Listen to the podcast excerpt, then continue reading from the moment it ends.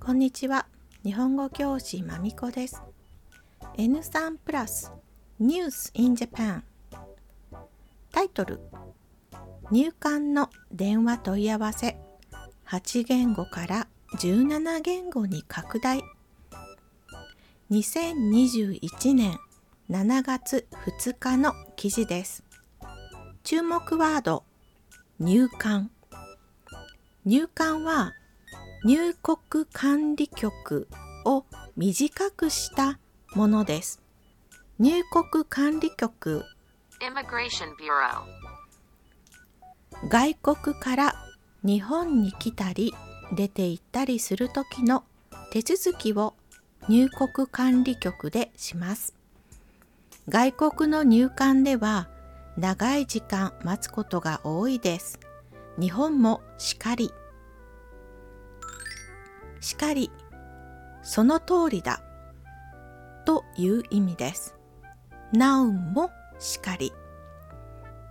もはある時とない時があります。文脈によります。例えば田中課長は面倒な仕事ばかり回してくる。今回もまたしかり面倒な仕事を回してきたという部分をしかりで表しています。田中課長は面倒な仕事ばかり回してくる。今回もしかり。今回も同じだという意味です。それではスタート。この記事は入管の問い合わせ言語が増えたことをきっかけにバラバラだった電話番号や問い合わせ時間を一つにまとめてわかりやすく紹介しています。例えば入管外国人在留総合インフォメーションセンター電話番号日本の電話番号と海外の場合の電話番号2つ紹介されています。時間平日月曜日から金曜日。午前8時半から午後5時15分まで。相談内容。入国手続きや在留手続きなどに関する問い合わせ。対応言語日本語英語中国語韓国語スペイン語ポルトガル語ベトナム語フィリピノ語ネパール語インドネシア語タイ語クメールカンボジア語ミャンマー語モンゴル語フランス語シンパラ語。ウルドゥ語とてもいい情報ですね。